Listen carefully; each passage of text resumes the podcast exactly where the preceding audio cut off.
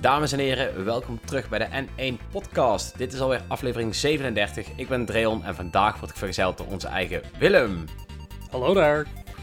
Uh, ja, deze keer gaan we het hebben over de afgelopen jaar, uh, het afgelopen jaar van Nintendo. Uh, waar blijft nou die Switch Pro en hoe overleven de feestdagen? Maar eerst zou ik zeggen, Willem, stel je eens even voor als nieuwste redactielid.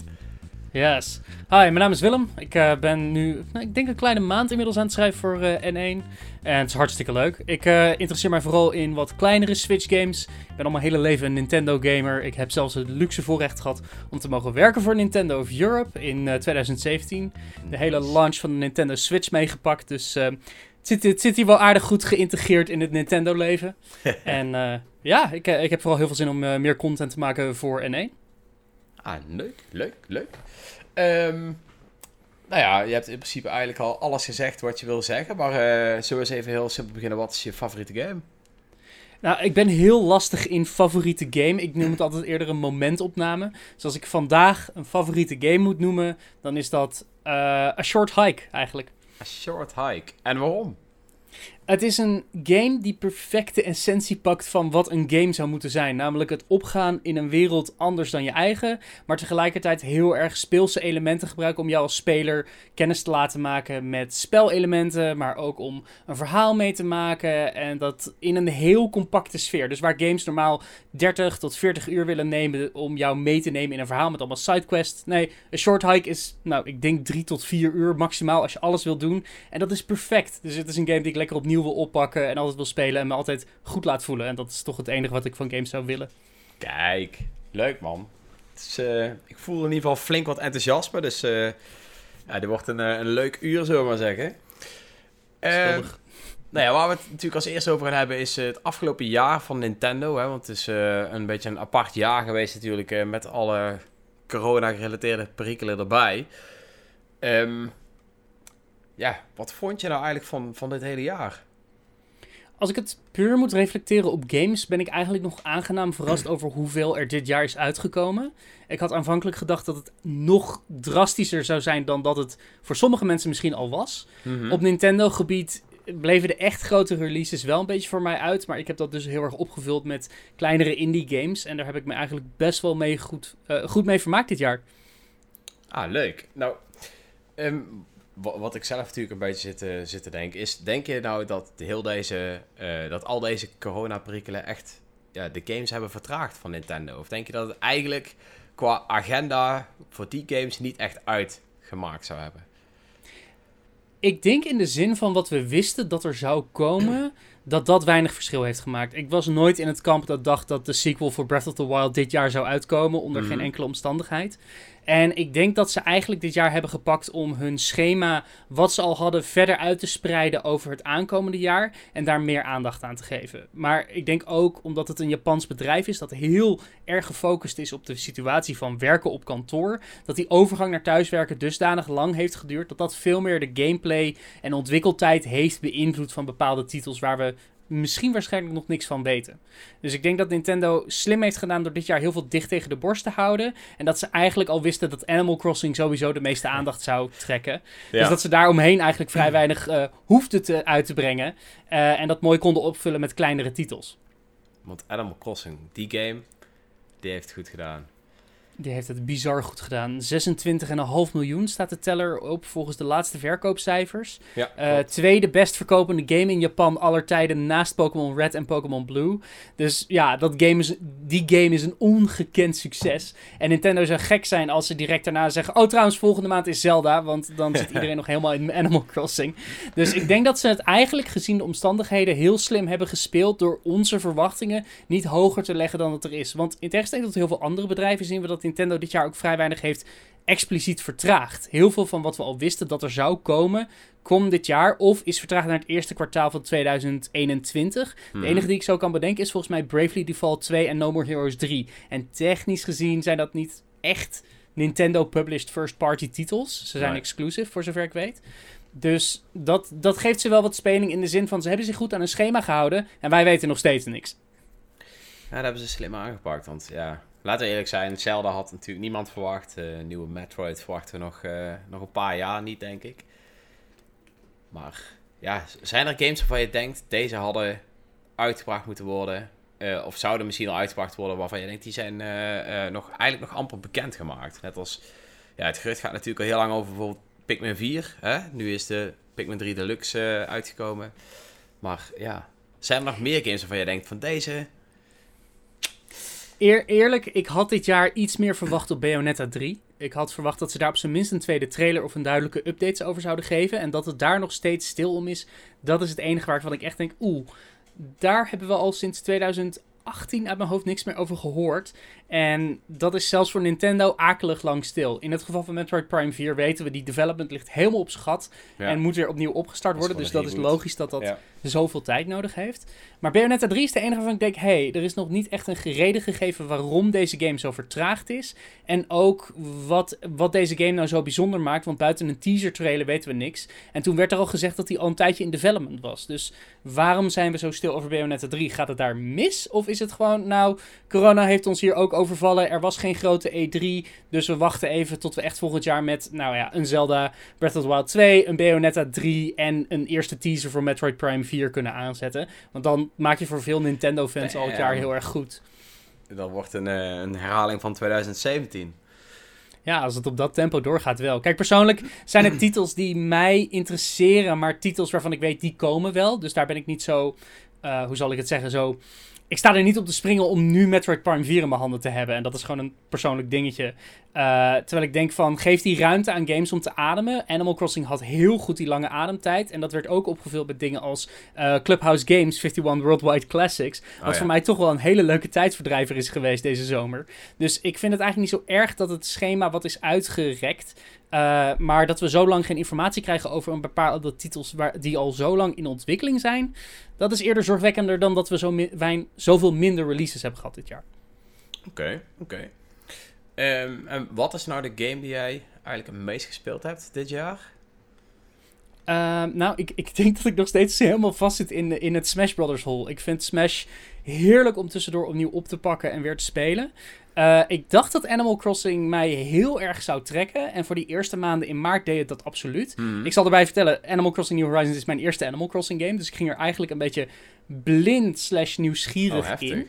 Ja. ja, en het was vooral de culturele, culturele sfeer op dat moment. Want iedereen speelde Animal Crossing. Voor iedereen, het was die eerste maand van de lockdown. Iedereen zat er naar uit te kijken. Yep. Weet je, de, de eeuwige complottheorieën van... oh, Nintendo heeft een virus verspreid... zodat iedereen maar binnen Animal Crossing speelt. En we weten dat het niet waar is. Maar als het waar zou zijn, zouden we niet gek opkijken.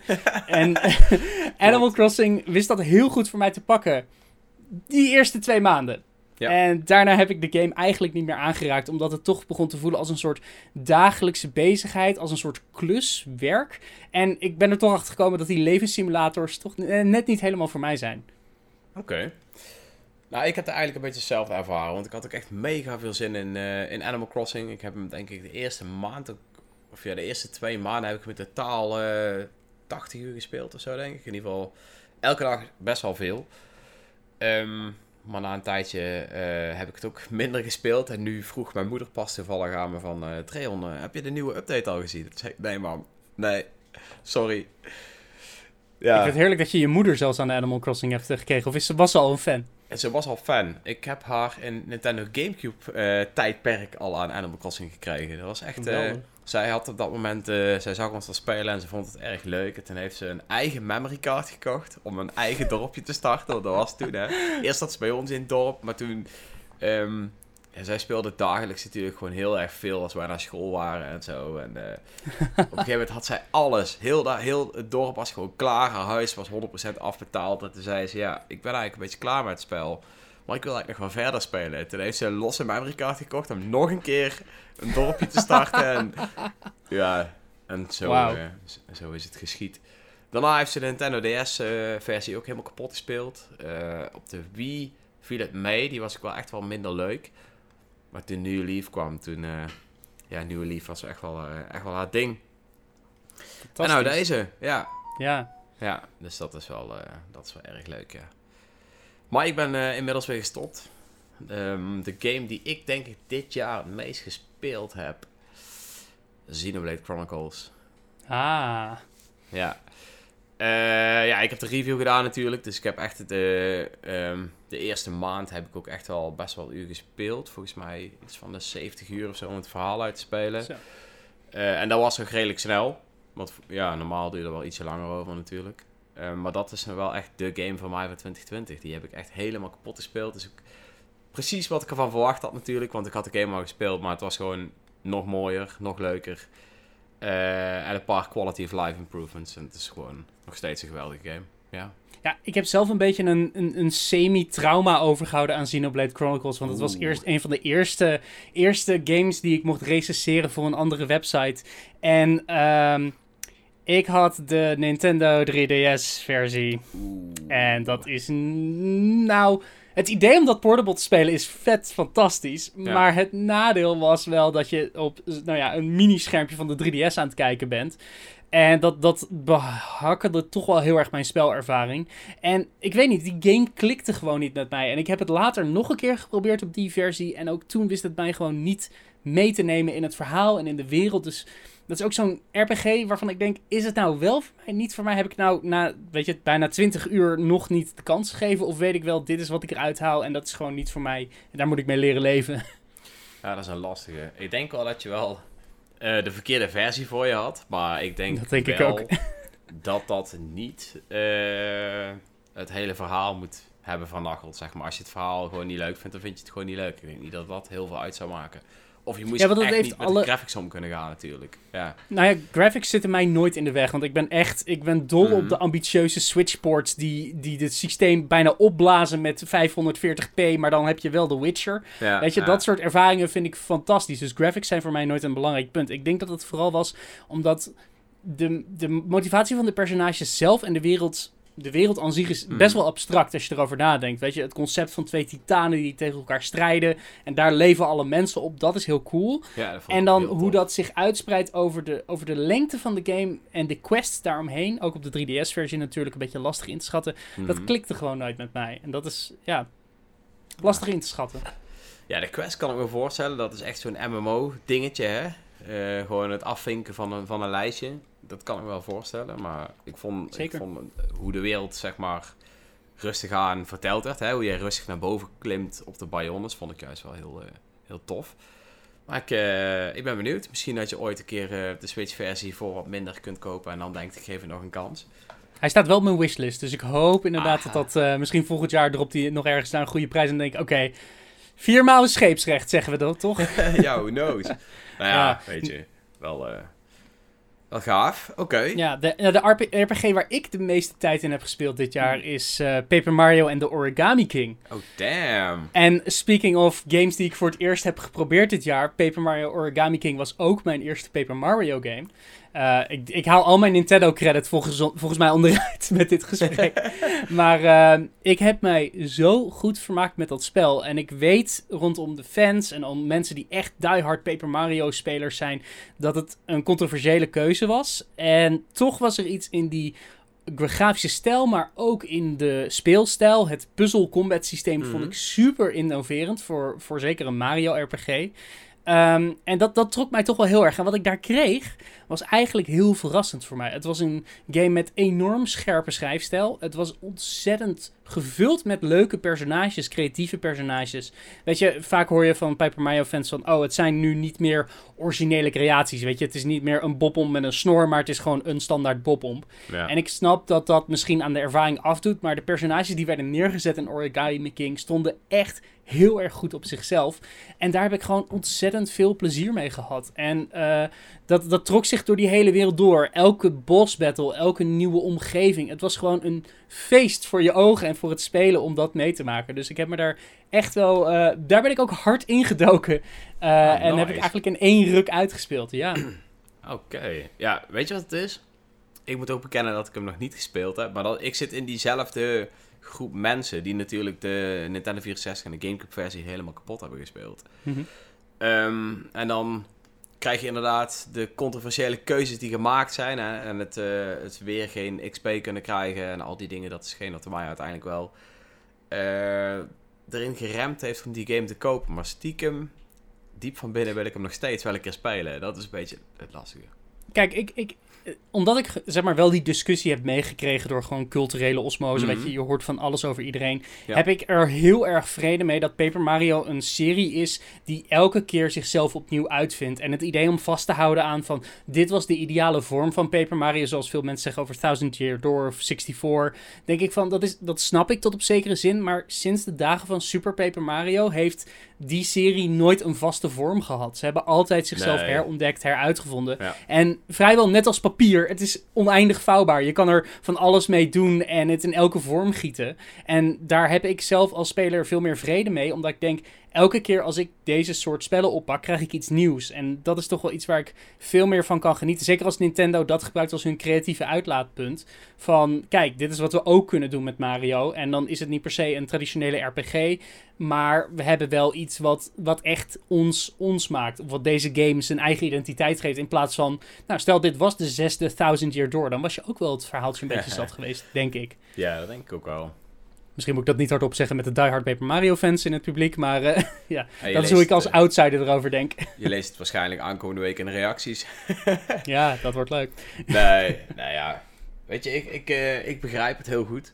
Um, en ik zou me daar ook wel in kunnen vinden als het je op dat moment aanspreekt. Kijk, de, de, de schrijfstijl van die game is natuurlijk altijd geweldig. Dat is bij iedere Paper Mario game is het gewoon heel tof. Hè? De, de, de teksten die ze daar altijd weer op je beeld weten te toveren. Ja, die toveren sowieso altijd wel een lach op je gezicht. Um, en de, de puzzels leken me ook echt heel erg gaaf. Maar ik kreeg ook meteen daarbij wel te horen dat het ook heel snel verveelde. En omdat het ook niks opleverde, ging je het ontwijken. En dat zijn allemaal dingen. Dan denk ik, oeh, dat is niet goed. Hetzelfde als dat ik een RPG speel en alle gevechten ontwijk. Dan vind ik iets niet zo heel leuk aan die game. En dat is het belangrijkste gedeelte van de game. Snap je? En dat, uh, ja, dat vind ik lastig. Ja, ik denk, ik denk dat dat dus dat instapverschil is. Van, dat was niet mijn idee toen ik die game inging van... oh, dat combat systeem is waar ik het voor speel. en het feit dat het allemaal optioneel is... van dat ik kan kiezen om deze gevechten niet te doen... omdat ze te herhalend zijn. Weet je, ik wil ook gewoon aan het einde van die dungeon. Maar ik krijg tussendoor wel de, die, de kans om dat soort combat challenges aan te gaan. En ik vond dat met dat puzzelsysteem dat dat het toch weer oploste. Want elke, elk gevecht voelde daardoor anders... in plaats van, oh, je moet normaal grinden voor XP of wat dan ook. En dat er hier dan geen XP aangekoppeld was, dacht ik van... ja, het is, het is misschien niet nodig om al die gevechten te doen, maar tegelijkertijd is dat ook niet het doel van dit spel. Ik heb niet het gevoel alsof ik een super zware eindbaas aan het einde moet gaan verslaan met al mijn gegrinde XP. Weet je, omdat ik 100 uur Goomba's heb kapot getrapt, kan ik nu die eindbaas aan. Daar beleef ik ook niet altijd lol aan. Dus ik denk, die verwachtingen waren voor mij redelijk laag. En die zijn dus ver overtroffen. En daar ben ik dus heel enthousiast over die game. Als ik op terugkijk, dat, dat die ook wel echt in mijn top 10 lijstje van dit jaar staat. Oeh, damn. Ja. Stiekem haal je me wel over om misschien toch nog te gaan proberen. ja, ik werkte in marketing, hè. Ik bedoel, ik weet wel een beetje wat ik zeg. Sold! Nou ja, leuk man. Ik, uh, ik ben wel heel, uh, heel benieuwd eigenlijk. Uh, Dion heeft me niet over kunnen halen, dus misschien jij wel. Haha, kijk. Zo um... klimmen we omhoog in de rang. en je had het aan het begin even over Pikmin 4. Kijk, ik ben ook mhm. geen pick. Wauw, het is echt een jaar van franchises die Willem nog nooit heeft gespeeld en ook geen interesse in heeft. Maar uh, ik heb Pikmin 4 altijd een beetje als de gemisinterpreteerde quote van Miyamoto gevonden. Die het had over Hey Pikmin, die 3DS-game mhm. van een paar jaar terug. En dat iedereen dacht hij heeft het nu over Pikmin 4. Maar volgens mij is er sindsdien nog niks concreets gezegd over Pikmin 4. Dus het voelt als een soort wolk die al eeuwig over iets hangt, terwijl niemand de weersverwachting heeft bekeken. um, dat gezegd hebben, de Pikmin 3 heeft mij weer niet weten te verkopen dit jaar. Ik, heb hem, ik, heb, ik heb de demo nog niet geprobeerd, misschien dat dat het nog doet, maar het is ook een strategiegame met een soort... Weet je, het commanderen van een leger aan Pikmin die dan dingen voor mij doen, het, het trekt mij niet. En ik weet niet of dat nou ook weer iets is waarvan ik denk mis ik hier nou iets briljants of is het gewoon niet voor mij gemaakt? Ik weet niet, heb, je, heb jij veel ervaring met de Picnic Games? Ja, ja, ja. Ik heb, uh, ik heb ze eigenlijk allemaal gespeeld. Die op de Gamecube. Even kijken, ik heb vooral Pikmin 2 heb ik heel veel gespeeld. Die had, uh, uh, ja, als je de game wat uitgespeeld, kon je nog veel meer doen, bla bla bla. Dus die was echt heel tof. Pikmin 3 heb ik op de Wii U gewoon één keer uitgespeeld en that's it. ja, was wel een toffe game, maar oké. Maar nu heb ik de deluxe versie mogen reviewen voor Nintendo. En dat heb ik, uh, ja, dat, heb ik toen samen met een vriendin gedaan. Dat was echt uh, was heel tof. Um, maar ja, het leuke is dus ook wel dat, dat op, een of andere manier uh, pakte de game mij de eerste keer niet zo als dat hij me nu heeft gepakt. En dat komt nu. Nu hebben we ook uh, al die challenges hebben gespeeld. En het was nu ook echt proberen om alles zo goed mogelijk te doen. En toen was het gewoon één keer uitspelen en klaar. Ik weet niet wat nou precies is, hetgeen is wat mij de tweede keer zo hard greep. Of dat dat gewoon was omdat je samen speelde en iets had wat, wat je samen leuk vond. Of... Want dat wilde ik zeggen, want het klinkt inderdaad alsof dat multiplayer component echt de meerwaarde gaf aan deze specifieke speelervaring. Ja, dat denk ik eigenlijk ook wel. Ehm, ik bedoel, hoe goed de Wii U ook geprobeerd te verkopen was op het idee van je hebt een scherm en een ander scherm waar je op kan spelen, is dat multiplayer aspect zelden echt naar voren gekomen op die console, als je het mij vraagt. Nee, klopt. Ehm, en wat die game dan deed, was je had je kaart op je gamepad en daar gewoon de game en je kon wat dingen aanraken en that's it. Nu klikte hij gewoon op de min-knop en dan kreeg je eigenlijk hetzelfde te zien als wat je toen zag. En voor de rest verandert er niet heel veel, behalve dat je game een keer gepauzeerd wordt. Ehm, maar ja, nu kon nu dus wel met z'n tweeën het hele avontuur doorspelen. En dat is natuurlijk altijd wel geniaal. Ik, uh, ik hou van couch co-op games. Of dat nou uh, met, ja, met mijn vrienden is of met mijn vriendinnen, maakt in principe niet uit. Ik, uh, ik mis de tijden van heel veel couch co-op spelen. Dus als ik het dan weer kan doen, dan denk ik meteen, oh ja, vet. Nou, zeker in deze tijd waarbij je toch naast elkaar zit. Een groot deel van de tijd neem ik aan. Ja, ook. Ja, lijkt, me, lijkt me inderdaad geen slechte besteding. Dus ja, misschien is het wel gewoon letterlijk dat multiplayer uh, aspect wat me deze keer zo uh, gepakt heeft. Maar um, ja, ik vond het echt een leuke game. Ik, uh, ik vind sowieso de Pikmins vind ik gewoon heel leuk. Ik vind het schattige beestjes. En ja, ik heb er altijd wel al, al van gehouden, daar niet van. Maar ja, I don't know ik zou ook niet weten hoe ik je over moet houden. Het is wel echt een game die je moet trekken. En voor mij eh, gaat het natuurlijk altijd weer gepaard met wat nostalgische gevoelens. En um, ja, daar ben ik toch altijd een beetje vatbaar voor, zullen we maar zeggen. ja. Nou, ik had dit jaar vooral, voordat ik het jaar inging, het, het doel gesteld om een aantal franchises voor het eerst te spelen die ik altijd al had willen spelen, maar nooit aan was toegekomen. Mhm. En uh, eigenlijk een groot deel van mijn gewenste backlog weg te halen. Dus ik heb, oh, uh, ik heb vooral op andere consoles, maar ik heb uh, eindelijk Kingdom Hearts afgerond. Alle games nice. eindelijk bij. Uh, dus ik ben nu ook daadwerkelijk een, een keiharde Sora moet naar Smash fan. Okay. Um, Hoewel ik blij ben dat we nu al twee Kingdom Hearts characters in de game hebben zitten. als het aan Nomura ligt, is het allemaal hetzelfde. En uh, de uh, Metal Gear Solid heb ik uh, helemaal doorgespeeld. Alle zes hoofdgames. Oh, en dat dus... was ook echt een super vette ervaring. Het is ook echt de eerste games heb je ook allemaal gespeeld. En, ja, ja, ah, dus nice. Metal Gear... of nou, Metal, Metal Gear dus niet. 1 en 2 nog niet. Maar ja. echt de Solid games. Ja. Um, maar uh, erg blij om eindelijk ook daarin mee te kunnen gaan en te snappen wat die franchises nou zo invloedrijk maakten over tijd en waar ze mm. uiteindelijk naartoe zijn gegaan. Ook al is dat you know, een beetje een, um, een doodgraf door Konami. Ja, ik, weet je wat het is? Het is grappig dat je dat nu zegt. Ik heb namelijk een paar jaar geleden heb ik ook um, die spree gehad om dat allemaal te doen. Toen heb ik inderdaad alle Kingdom Hearts games, toen kon ik ze spelen tot en met... Uh, ja, volgens mij waren ze allemaal. Dream de laatste was Dream uh, Drop Distance, ja. En toen heb ik ja. ze echt allemaal toen gespeeld. En toen moest ik ook mee wachten op Kingdom Hearts 3. Um, maar Metal Gear Solid heb ik allemaal gekocht, die games. Ik heb ze hier volgens mij ook allemaal liggen, behalve, ik denk, vijf. Um, want ik heb altijd gezegd, die moet ik een keer spelen, maar ik heb ze nooit meer gespeeld. Dus ik heb die PlayStation 2 ook nog liggen met al die games. En oh, wow. volgens mij was het allemaal voor de PlayStation 2 en 3. Um, maar dat heb ik nooit gedaan, dus dat is eigenlijk wel jammer. Het is wel grappig dat je nou over begint. ja, en het frustrerende aan de Metal Gear games in, in het bijzonder is dat Metal Gear Solid 1 is eigenlijk alleen het beste te spelen op de PlayStation 1. Want de GameCube versie heeft dus een aantal aanpassingen. En ik mhm. denk, oké, ik wil wel de, de pure ervaring, zal ik maar zeggen. Metal Gear Solid 2 en 3 zijn er wel op de Xbox 360 en PlayStation 2. Dus die kun je redelijk makkelijk spelen. Metal Gear Solid 4 is alleen maar op de PlayStation 3 speelbaar. Dus ik moest een PlayStation 3 van een vriend lenen om, die game door te spelen. met letterlijk 15 uur aan cutscenes. Oh, met 8 uur aan gameplay. Dus dan denk je ook van, oké, maar ik doe het voor de ervaring. En dat was dan wel weer uiteindelijk de moeite waard aan het einde. En dan Metal Gear Solid 5 uh, eh, echt op moderne consoles. En dan voel je opeens, wauw, ik ben op... Weet je, ik ben in 19 zoveel ja. begonnen. Ik ben nu in 2015. Stap, Wat een voortgang.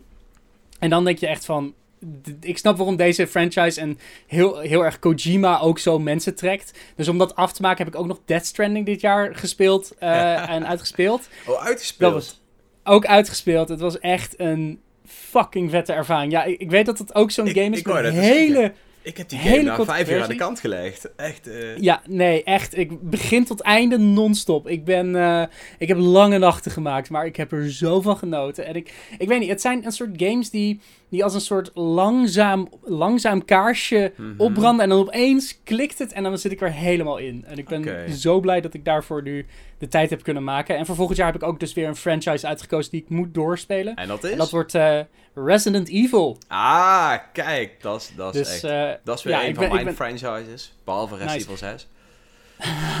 ik hoorde dus, uh, ik werd overgehaald omdat een vriend van mij het vergelijkte aan, ja, maar het is gewoon Zelda Dungeons. En toen dacht ik van, Wacht, ik dacht altijd, het zijn zombies en horror. dit is gewoon Zelda dungeon structuur. ja, moet je gewoon spelen. Dus ik, uh, ik hoop binnenkort Resident Evil 1 te halen. Ah, maar ik heb ook de originele Final Fantasy 7 gehaald toen Sephiroth werd aangekondigd. Dus ik heb nog een hoop in te halen. Nou, wat ik je wel zou aanraden is toch niet de originele Resident Evil 1 te spelen. Want dat is echt gewoon B-movie slecht. Ik zou wel gewoon de remakes pakken die je op de Gamecube en zo hebt. Um, volgens mij zijn bijna alle remakes tegenwoordig op de Switch te spelen. Dus je, waarschijnlijk kun je gewoon een heel Resident pakket kopen, een keer in de reclame en dan uh, let's go. Ja, de enige die mist zijn 2 en 3, want dat zijn die remakes. Maar dan kan ik daar dus makkelijk op door uh, borduren na 1. Ja, en ik, ik zou je denken... Ja, ik weet niet of ik je aan zou raden om die remakes te spelen. Als je de echte Resident Evil ervaring wilt spelen, zou ik wel gewoon 2 en 3 normaal uh, spelen. Hmm. Als je tenminste houdt van dat cameraperspectief, et cetera. Maar als je het gewoon voor het verhaal doet. Um, Mijn angst is vooral dat als ik remake of uh, Resident Evil 2 remake speel en dan uiteindelijk terugga naar Resident Evil 4, die ik ook dus nog niet heb gespeeld. achteruitgang. Ja. Dat ik dan opeens voel van, oh, deze game is wel echt uh, andere generatie. Ja, um, maar ja, ik vind het wel chronologisch opbouwen, want anders mis ik waarschijnlijk weer heel veel van het verhaal. Ja. Ja, nice. Resident Evil is een uh, leuke franchise. Ik, ik hou ervan. Ik vind het echt mooi. Ik kan niet wachten op de nieuwste. Um, verder, we dwalen nou, ondanks dat dit natuurlijk ook wel Nintendo games zijn, wel een heel klein beetje af. Um, ja, het afgelopen jaar van Nintendo, zijn er nog dingen die we, da die we daarover nog willen bespreken? Zijn er nog dingen gebeurd waarvan we denken, oeh. Nou, niet zozeer dat ik hem heb gespeeld of dat ik denk van, oh, dit is, dit is iets wat je moet spelen. Maar aan het staartje van het jaar kwam opeens Fire Emblem en dan moet ik even zeggen Shadow Dragon and the Blade of mhm. whatever kwam uit. Uh, voor het eerst gelokaliseerde NES-game die hier in het Westen te verkrijgen is. En ik denk, hey, hier hebben we te maken met een soort veranderende opvatting vanuit Nintendo als bedrijf dat altijd heel beschermend is geweest over hun IP. Zelden herlokalisaties of herreleases deed. En als ze dat deden, deden ze dat misschien met een obscure game op de NES Online of SNES Online service. En om dat nu uit te brengen als een volledige game in de e-shop voor een paar euro dat vind ik een interessante, uh, interessante ontwikkeling. Ja. Tegelijkertijd, het feit dat die game onthoofd gaat worden op 31 maart 2021, snap ik geen reet van. Nee, die heeft ook gewoon 0,0 te maken met heel wat Mario gebeuren, zeg maar. Dus... Nee, en het is gewoon echt alsof ze vlak voor het einde van het fiscale jaar zeggen... Nou jongens, het was leuk. Mario op het blok, kop eraf. Volgende, waar is Link? Hey! Hey, kom maar. Volgend jaar ben jij ja. weer. Ja, precies. Dus dat, dat baart mij wel zorgen dat die praktijk er opeens is inges, ingesneakt. Want het is zo... Het is zo typisch Nintendo, maar het is ook zo atypisch gebruikelijk in de game, gameswereld dat ze dat op deze manier aanpakken. Eh, dat baart mij verontrust, eerlijk gezegd. Ja, wel leuk dat je daarover begint. Want het is natuurlijk wel een dingetje ehm, ja, waar we de laatste natuurlijk met alles heel veel last van hebben. Ook natuurlijk de schaarste van bijvoorbeeld hardware. Um, nu wordt er dus ook software schaarste gecreëerd, gewoon voor niks. En Jan het werkt. zoals wij het hier zeggen. En het werkt inderdaad. En het dat is... ergste is, het werkt gewoon. Mario 3D All-Stars heeft 6,5 miljoen kopies in de eerste vier weken verkocht. Puur grotendeels op het idee van... deze game ga je niet meer krijgen na maart 2021. Ja. En dat is echt ja, eng, omdat Nintendo is Nintendo en die denken, hey, hier zit geld, dat kunnen we. En fans gaan het pikken. En ja, dat ergste is, we doen dat. Ja, het is lastig, want in hoeverre wil je uh, zoiets blijven pikken? Ja, het lastige eraan is, je kan me allemaal zeggen, nee, we kopen het niet. Maar ja, dan ben je wel degene die die game mist. En dat is natuurlijk wel... Uh, ja, voor remakes kan ik er nog mee leven, maar... Stel je voor dat ze met Zelda Breath of the Wild 2 zouden doen, dan... Uh, ja. ja. Je kan er maar een jaar aan kopen, jongens. Ja, precies. Als je nu eens kijkt naar prijzen van collector's editions, dan ga je ook al uh, over van je stokje. Ja, en dat is dan puur voor het plastic wat erbij zit. Niet eens voor de game zelf. ja. ja, dat is natuurlijk overal wel een dingetje. Want Die van Cyberpunk bijvoorbeeld, die was ook 250 euro of zo. Ja, heftig. Ja, en ik denk ook dat ik. Wat ik hoop is dat Nintendo realiseert: hey, er is een markt voor deze herlokalisatie van bepaalde oude games die alleen in Japan zijn mhm. uitgekomen. Of games die gewoon een moeilijk verleden hebben gehad. Nou ja, de grote. Precies, de grote, grote wolk is natuurlijk altijd nog steeds Mother 3. Kom ooit naar het westen. Weet je, Reggie is er niet meer om dat tegen te houden, dus wie weet. Mhm. Tegelijkertijd heb ik ook het vermoeden dat dat onderdeel zou zijn van bijvoorbeeld een Game Boy Classic Edition. Weet je wel, met alle, alle, alle games en dan exclusief Mother 3 in het Engels. Um, maar wat ik vooral hoop is dat ze dit gebruiken als een kans om een paar games terug te zetten op de e-shop die gewoon zo moeilijk te verkrijgen zijn. Uh, iets wat nu veel wordt opgepakt door uh, bedrijven als Limited Run en Super Rare Games, gewoon die fysieke uitgaves van oude games. En zelfs dan, die Fire Emblem game is niet eens fysiek uitgekomen. Die heeft alleen een Collector's Edition gekregen met een downloadcode. En die Collector's Edition komt met een, met een glazen NES cartridge van de game. Dat je denkt, waar, waar is de game zelf dan? oh damn. Ja, die artificiële schaarste van Nintendo begint me nu wel echt te irriteren. En ik had het al omdat ik in de hele Amiibo-gekte ben gevallen. En ze allemaal mhm. wilden voor Smash. En dat is ook gewoon een helkarwei nog steeds. Uh, maar dat ze het nu ook met games gaan proberen, dat is toch wel iets waarvan ik denk: nee, stop, stop. Ja, dat is lastig. En ja, diep van binnen weten we allemaal dat het aan gaat blijven houden. Dus uh, dat is wel verontrustend. Ja. ja. En het, het gekke is ook die 31 maart uh, eh, 2021. Het is, als we, als we kijken naar specifieke fiscale data, is dat de laatste dag van het fiscale uh, kwartaal. Uh, tegelijkertijd is dat volgens mij nu ook de datum waarop Monster Hunter Rise uitkomt. Nee, die komt en 26 maart. De 26e. Ja. mijn, mijn, mijn geheime theorie is nog altijd dat dat de showcase gaat worden voor een Switch Pro. Die aan het begin van volgend jaar wordt aangekondigd en dan in maart dropt. Mooi ezelsbruggetje overigens, want... Hè? Goed ja, gedaan. zeker. Daar denk ik voor. Willem. We zijn trots op je. Zo doen we dat in de podcast. Yes. Um, nou ja, inderdaad. Ik denk wel dat Monster Hunter Rise de perfecte game kan zijn om een Switch Pro aan te kondigen. En zelf, uh, het is grappig dat, dat, jij het zegt, want zelf zat ik ook zoiets te denken, ja. Dadelijk in uh, januari slash februari komen ze opeens van boom, Switch Pro. Oh ja, Monster Hunter Rise is trouwens een van de eerste games uh, die, die hiermee helemaal gaat uitblinken. Want ja, we weten ook dat, dat die game maar een tijdje exclusief blijft en dan ook naar next-gen consoles gaat. Ehm, dus ik kan me voorstellen dat Nintendo ja, nog wat meer next-gen zou willen laten zien met, uh, met die game. Absoluut. En ik denk ook dat ze gewoon heel goed doorhebben dat dat de game is om in ieder geval in... in nou, ze denken vaak vanuit het thuisland Japan om de grootste massa mensen over te halen om die upgrade te halen. Zeker de mensen die in 2017 de originele Switch hebben gekocht. Nou ja, ik weet niet of jij nog een originele hebt. Nee, ik heb de revised. Nee, ik ook niet. Want ik heb de upgrade voor de batterij gedaan. en die van mij viel letterlijk aan de bovenkant uit elkaar op het einde. Oh. Uh, dat, dat ventilatieroostertje had allemaal cracks erin. En ook de backplate begon te breken. Dus ik had, uh, ik had best wel wat issues met het originele model. en ik ben dan iemand die er heel veel gebruik van maakt. Maar als je casual bent en hem, je hebt hem in 2017 gehaald voor Zelda... Ja, dan klinkt zo'n hmm. upgrade opeens wel interessant misschien. Ja, nou het grappige is dus, ik heb, uh, bij mij deed, uh, deed mijn, mijn dock het niet meer goed. Of deed mijn Switch het niet meer goed met een dock, lag aan de Switch. En toen kwam de Game Mania omruil uh, actie, dat je voor 75 euro de Revive Switch kon krijgen. En net op dat moment tijdens het testen deed hij het wel. Dus ik was van mijn Switch af en ik kreeg een Revive Switch. Oh, deze jongen was zo blij als een kind. Nou ja, mijn, mijn verhaal is ook leuk. Dus mijn, mijn backplate was gecrackt. En ik dacht echt, oh nee, oké, ik ga maar gewoon insturen naar Nintendo. Kijken of ze dit kunnen fixen. Mhm.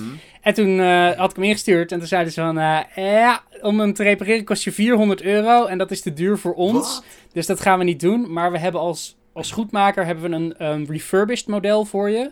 Die is perfect, of hetzelfde model voor je. Krijg je dan van ons voor 150 euro. En toen dacht ik, ja, volgende week komt dat upgrade model uit. Dus die wil ik. En zei ze, nee, dat kunnen we niet doen. Je krijgt wel hetzelfde model. Oké, oké, prima. Dus ik heb 150 euro betaald voor, de, voor, de, voor hetzelfde model, maar dan nieuw. En die vervolgens de week daarna ingereld voor 75 euro voor het upgrade batterijmodel. Dus ik was uiteindelijk goedkoper uit dan een Switch Lite. Want dat was mijn discussie van, oké, ga ik dan een Lite erbij nemen en deze in de dock laten, dan kan ik ermee leven. Maar die extra batterijduur en ook het mooiere scherm, of het iets wat andere scherm. was meteen beter dan die van de Switch Lite. En als dat nou niet was, dan had je misschien nog een Lite gekocht. Ja, precies. Want dat, dat was ook de rare keuzes die ze maken bij hardware. Dan zit er wel een D-pad op. Ik denk, oké, nou, dat, dat is wel iets wat me interesseert. En Mhm. ik heb hem bij een vriend vastgehouden en die light is echt veertje. Het is zo bizar hoe lekker. licht die Ik is. heb hem ook. Het is echt een Prachtig ding. Ja. Eh, dus die, die staan er wel op mijn hoop. Maar die Pro, dat is toch wel iets wat me meer gaat interesseren. En ik zal je vertellen, Leon, de enige reden dat ik dat ding wil. Mhm. is als hij Bluetooth headsets ondersteunt. Dat is letterlijk mijn enige wens. Dat ik in handheld mode met mijn draadloze koptelefoon gewoon de games kan luisteren. Ja. Want dat is het grootste frustratie die ik nu beleef met mijn Switch. Nou, ik heb toevallig ongeveer een jaar geleden een review gedaan. En dat is geen grapje, voor de Arctis One Wireless. eh ja, Arctis One Wireless was het. Die Hmm. heeft een USB-C plug. Die kun je gewoon onder in je Switch Lite of in je Switch eh, doen. En dan eh, heb je via, het, het werkt via wifi-verbinding, niet via Bluetooth. Dus, dus wat dat betreft betrouwbaarder, zeggen ze. Oké. Dat ding werkt echt perfect. Dus, eh, Nice. Ik heb hem Ja, mijn- maar... Mijn, mijn issue, nou jij noemde al dat, jou, dat jouw poort niet meer werkte met die docks. Dat is precies mijn angst bij zo'n dongel. Van dat hij op een gegeven moment, als die component van de USB-C Mhm. defect raakt, dan kan ik hem ook niet meer dokken. En waarom is dat niet geïntegreerd terwijl die fucking Joy-Con wel Bluetooth Ja, gebruiken? Klopt, dat is wel echt mega leem. Maar ja, weet je, ehm, dat mijn poort niet werkte, ligt echt wel aan iets anders, denk ik. Dat ligt niet aan het, aan het gebruik, want dan had ik al vrij vlot had ik daar last van. Hm, ja, maar op het begin wel ja. minder en op een gegeven moment werd dat erger. Maar nu, bijvoorbeeld, ik heb dit ding al zeker weer een jaar en ik heb er nooit last van. Ik gebruik die, eh, ja, die headset regelmatig. En dat is voor mij wel echt een, een oplossing. Plus, je kunt de headset ook eh, via een USB inpluggen als die docked is. En dan kun je nog steeds via je headset Oh, dat is wel heel lekker, ja. Ja, dat is echt wel Hmm. ideaal. Het ding is niet eens zo heel duur. Hm. Ehm, ik dus ga mijn, dat ik is ga mijn hoop vestigen. In ieder geval vast eh, een oplossing. Maar inderdaad, ik hoop het. Het zou mooi zijn als je inderdaad gewoon eh, Bluetooth eh, eh, kunt gebruiken. Aangezien je het ook al voor je controllers gebruikt en voor al het andere. Ja, het is wel heftig. Ja, en ik moet ook zeggen, weet je, een, ik hoef niet zo heel veel van een Pro-model. Ik zou een, weet je, ze gaan niet de Joy-Con herdesignen, want die Joy-Con, die moeten ze universeel houden. Mhm. Ik hoop dat ze het doen, want ja, die, eh, die rechtszaak die ze aan de broek hangt, dat is niet een, de, niet een kattenpis, zou ik maar zeggen. Maar Dat is wel een serieuze bezigheid. Eh, maar ik zie ze dat niet doen. Wat ik ze zie doen is het scherm verbeteren, batterijduur nog beter. En waarschijnlijk een, een dock die de grafische output op tv's nog wat versterkt. Want dat is Ja. eigenlijk waar je de beste hardwareontwikkeling kan doen. Want, eh, wat verwacht je? Verwacht je iets richting eh wannabe 4K? Het zal geen 4K zijn, maar zal het net als de Mm. PlayStation 4 Pro, eh, hoe noemen ze dat weer? HDR plus? Nee, nee, nee. Ja, volgens mij noemen ze dat iets met checkerboard, nog wat. Waardoor hij eigenlijk geen 4K output heeft. Of wel 4K output heeft, maar geen 4K op je beeldscherm tovert. Ik weet niet precies weet hoe niet. dat zou noemen. Ik heb het gevoel dat Nintendo dat, dat risico gewoon nog niet wil nemen. Omdat ze altijd in die mindset zijn van grafische kracht is altijd ons Mhm. laatste punt in zekere zin. Dus ik zou eerder kijken naar dingen als innovaties in de, in de, in de sustainability van de hardware zelf. Dus dat hij een degelijkere shell heeft die minder snel breekt. Mhm. eh, de warmte beter circuleert, dat soort dingen. En aan de gebruikerszijde denk ik toch wel inderdaad een soort pro-ondersteuning in de dock. Misschien die upscale naar 4K, maar ja, ja, dat, ik weet dat niet of, veel wel. gebruikers daar, daar echt nou op zitten te hameren om die upgrade overstap te maken. Want dat moet ook een soort meerwaarde geven Mhm. aan de consument. Nou, weet je wat het is? En in deze tijd worden tv's natuurlijk wel weer... eh, nu is het moment waarop 4K-tv's zeg maar het nieuwe normaal worden. Ehm, en als je daar niet in meegaat, krijg je natuurlijk wel dat je games gewoon heel lelijk kunnen zijn. Ik maak er nou wel heel erg mee met mijn tv. Ik heb een 65-inch 4K-tv en dan ga je daar wel echt voor het zien. Ehm, Ja. Vooral als de output nog minder dan 1080p is. Ja, dat kan best heftig zijn. Kijk, ik, ik zit nog echt in die tussenpunt van Full HD naar 4K. Ik heb een 4K-tv, maar dat is niet een volledige 4K. Weet je, dat is net zo'n Mhm. eerste generatie 4K-model. Dus dat is niet iets waarvan ik denk, nou, daar moet ik per se de PlayStation 5 of weet je, een nieuwe high-def console voor halen om dat over te krijgen. Ehm, dus, dus ja, weet je, voor mij liggen die, die behoeften ergens anders. Ik heb liever dat dat scherm gewoon echt een degelijke 1080 is op de console zelf. Ja, ja. Zodat ik in handheld mode in handheld mode wil jij betere... Ja, Dat, dat is stiekem natuurlijk wel een dingetje wat, wat iedereen graag zou willen. Hè? Dat, dat En dan met het gewicht van de light, TV ja. hebt, ja, dat, dat wat je nu op je tv hebt, dat je dat in je Switch Lite of op je, hè, in ieder geval eh, in handheld modus kunt zien. Want nu is het vaak eh, ja, dat de games nog veel slechter worden als je met handheld modus speelt. En dat is, eh, Een trade-off dus die je, eigenlijk niet wilt maken, omdat jouw jou, ja, handheld is het ding waar je, waar je Switch voornamelijk voor hoort te gebruiken. Tenminste als hybride. Ja, ja. en dat, dat denk ik ook van die, die hybride markt is wat de Switch de Switch maakt. Het is niet het feit dat hij, dat hij, weet je, dat hij nou de unieke Nintendo games heeft, want dat hadden al die Nintendo spellen altijd wel. Maar gewoon de mogelijkheid om dat gelijk te trekken, inderdaad, wat jij zegt, van portable naar, naar docked, dat zou ideaal zijn. En als er dan wat extra hardware in die dock zit, waardoor je dat dan weer wat hoger trekt, oké, dan snap ik dat Dat mooi meegenomen, ja. Ja, maar dat, dat is niet waar ik hem voor hoef. En in dat geval zou ik zeggen van, verkoop die dock dan los en werk met de huidige hardware. En dan is die overstap nog makkelijker te maken voor mensen. Ja, wie weet. ja. Who knows. Um, ja, verder verwachten wij nog iets, iets anders van de Switch Pro? Uh, andere hardware erbij? Ik denk het niet, hè. Eerlijk gezegd, nou, ik zou het fijn vinden als HD Rumble meer werd toegepast en ingezet. Ik heb de PlayStation 5 een paar weken geleden in hand kunnen hebben. En die haptic feedback is waanzinnig. Dat is mm. ongelooflijk. En niks wat op de Joy-Con is, komt daarbij in de buurt. En ik vind de Joy-Con al heel goed. Ik weet niet of je ooit dat, dat vleesspel hebt gedaan in Mario Party of via mm. One-to-Switch iets hebt gespeeld. Ja, dat komt aardig in de buurt. Ja. Maar doe dat keer 10 voor de, voor de DualSense 5. Het is bizar hoe goed dat werkt. En het is hetzelfde bedrijf wat dat heeft ontwikkeld. Dus ik hoop dat ze dat eigenlijk doorvoeren in een nieuw Pro-model van de controller of van de Joy-Con zelf die je daarbij mhm. krijgt. De, de, de grote discussie is dan van gaan developers dat ook gebruiken? Want dat is waar je nu vooral mee zit, dat developers weten het is er, maar, we doen er niks mee. Ja, dat, dat, en ik weet niet of een Pro dat zou uitlokken bij developers om daarmee bezig te gaan, buiten Nintendo's first-party uh, games. Oké. Verder, um, verwacht je nog bepaalde, uh, op, Monster Hunter, op Monster Hunter na nog bepaalde games die, die zich echt gaan lenen voor die, voor die Switch Pro? Verwacht je dat ze bijvoorbeeld iets met Zelda Breath of the Wild 2 gaan doen? Of... Ik, ik verwacht sowieso dat als, als het Pro als de pro-theorie klopt, dat mm. Zelda Breath of the Wild uh, niet de maart-release gaat worden, maar de november-release nog steeds. Dat lijkt heel goed voor ze te werken. Het geeft mensen een half jaar om toe te sparen naar Breath of the Wild plus de pro-bundle. Want mhm. dat is dan een, ja, een hele logische optie. En dat zou ook een goede showcase zijn voor het hele model. Tegelijkertijd, de Switch Lite kwam relatief onverwacht in september uit, als ik het me goed herinner. Oktober, september. Wat ook wel een goede is, want dan kun je de pro uitbrengen vlak voor Breath of the Wild in november. Ik denk 21 november of 22 maart. Dat voor Breath of the Wild 2 toch wel het meest aannemelijk is op dit punt. Zeker vanwege de, onwaarschijnlijke, de zeer waarschijnlijke vertraging die zijn, zijn opgelopen in dit jaar. Uh, en dat bedoel ik ook een beetje terughaken op dat eerste punt wat ik opbracht. Van veel van die vertragingen zullen we niet merken tot het zover is. Dus wij zien niet hoe erg die game nu vertraagd is. Maar daarom zet ik ook van, nou ja, twee, november 2021 op zijn vroegst, maart 22 eh, veel realistischer. Ook met hoe, uh, hoe dicht Nintendo dingen bij de, bij de borst houdt. Maar voor de console zelf, uh, ik weet niet. Ik hoop. Mijn eeuwige hoop is F-Zero eigenlijk. Grafisch is het een, een, game die altijd het hardste uit de consoles heeft getopt. Het is een game die multiplayer bevordert. Het is een game die online bevordert, wat ook een grote instap is. En het is een game die. En ik denk dat je dat ook wil hebben bij een pro die uitstraalt. Deze game is voor uh, moeilijk woord, hoofdletter G, gamers. Weet je wel, mensen die echt een, een pro-spel willen spelen. Weet je, mhm. dat Animal Crossing draait op de pro. Leuk, aardig, maar kom op, we willen, we willen iets dat echt die grafische finesse toont. En ik denk dat F-Zero zich daar heel goed voor zou ontlenen. Gaat het gebeuren? nope. nope. Maar het is leuk om naar te hopen.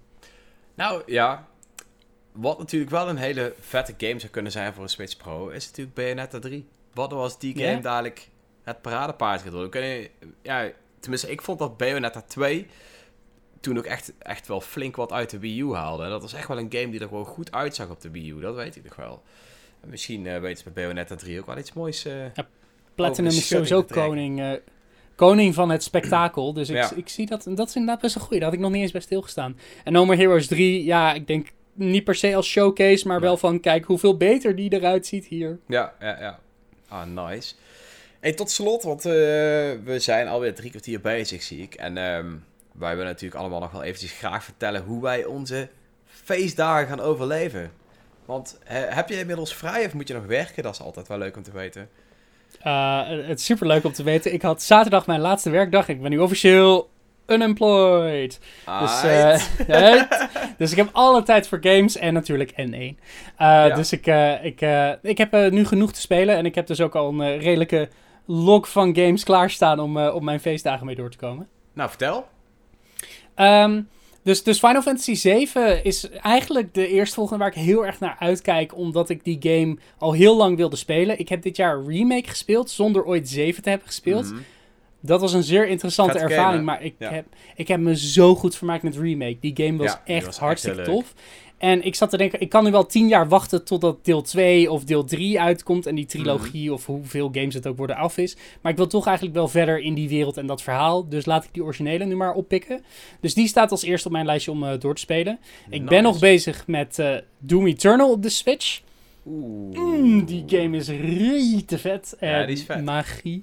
magie hoe, hoe ze dat zo goed hebben gekregen. Ja. En uh, tenslotte, de, uh, ik, heb, ik, heb in, uh, ik heb in oktober een zogeheten um, volwassen aankoop gedaan. Namelijk, ik heb een PlayStation VR gekocht natuurlijk, vlak voordat de PlayStation 5 uitkwam. want wat moet je anders? en ik ben dus heel erg diep in het VR-gat gedoken. en ik heb dus ah. Iron Man VR gekocht voor een tientje. Die was enorm in de aanbieding. En dat is een mhm. van de de showstoppers. Ik heb gisteren Beat Saber gehaald. Daar heb ik ook heel erg veel zin in. Ik heb ook alle move controllers erbij, dus ik kan lekker in het malle ah, rondbewegen.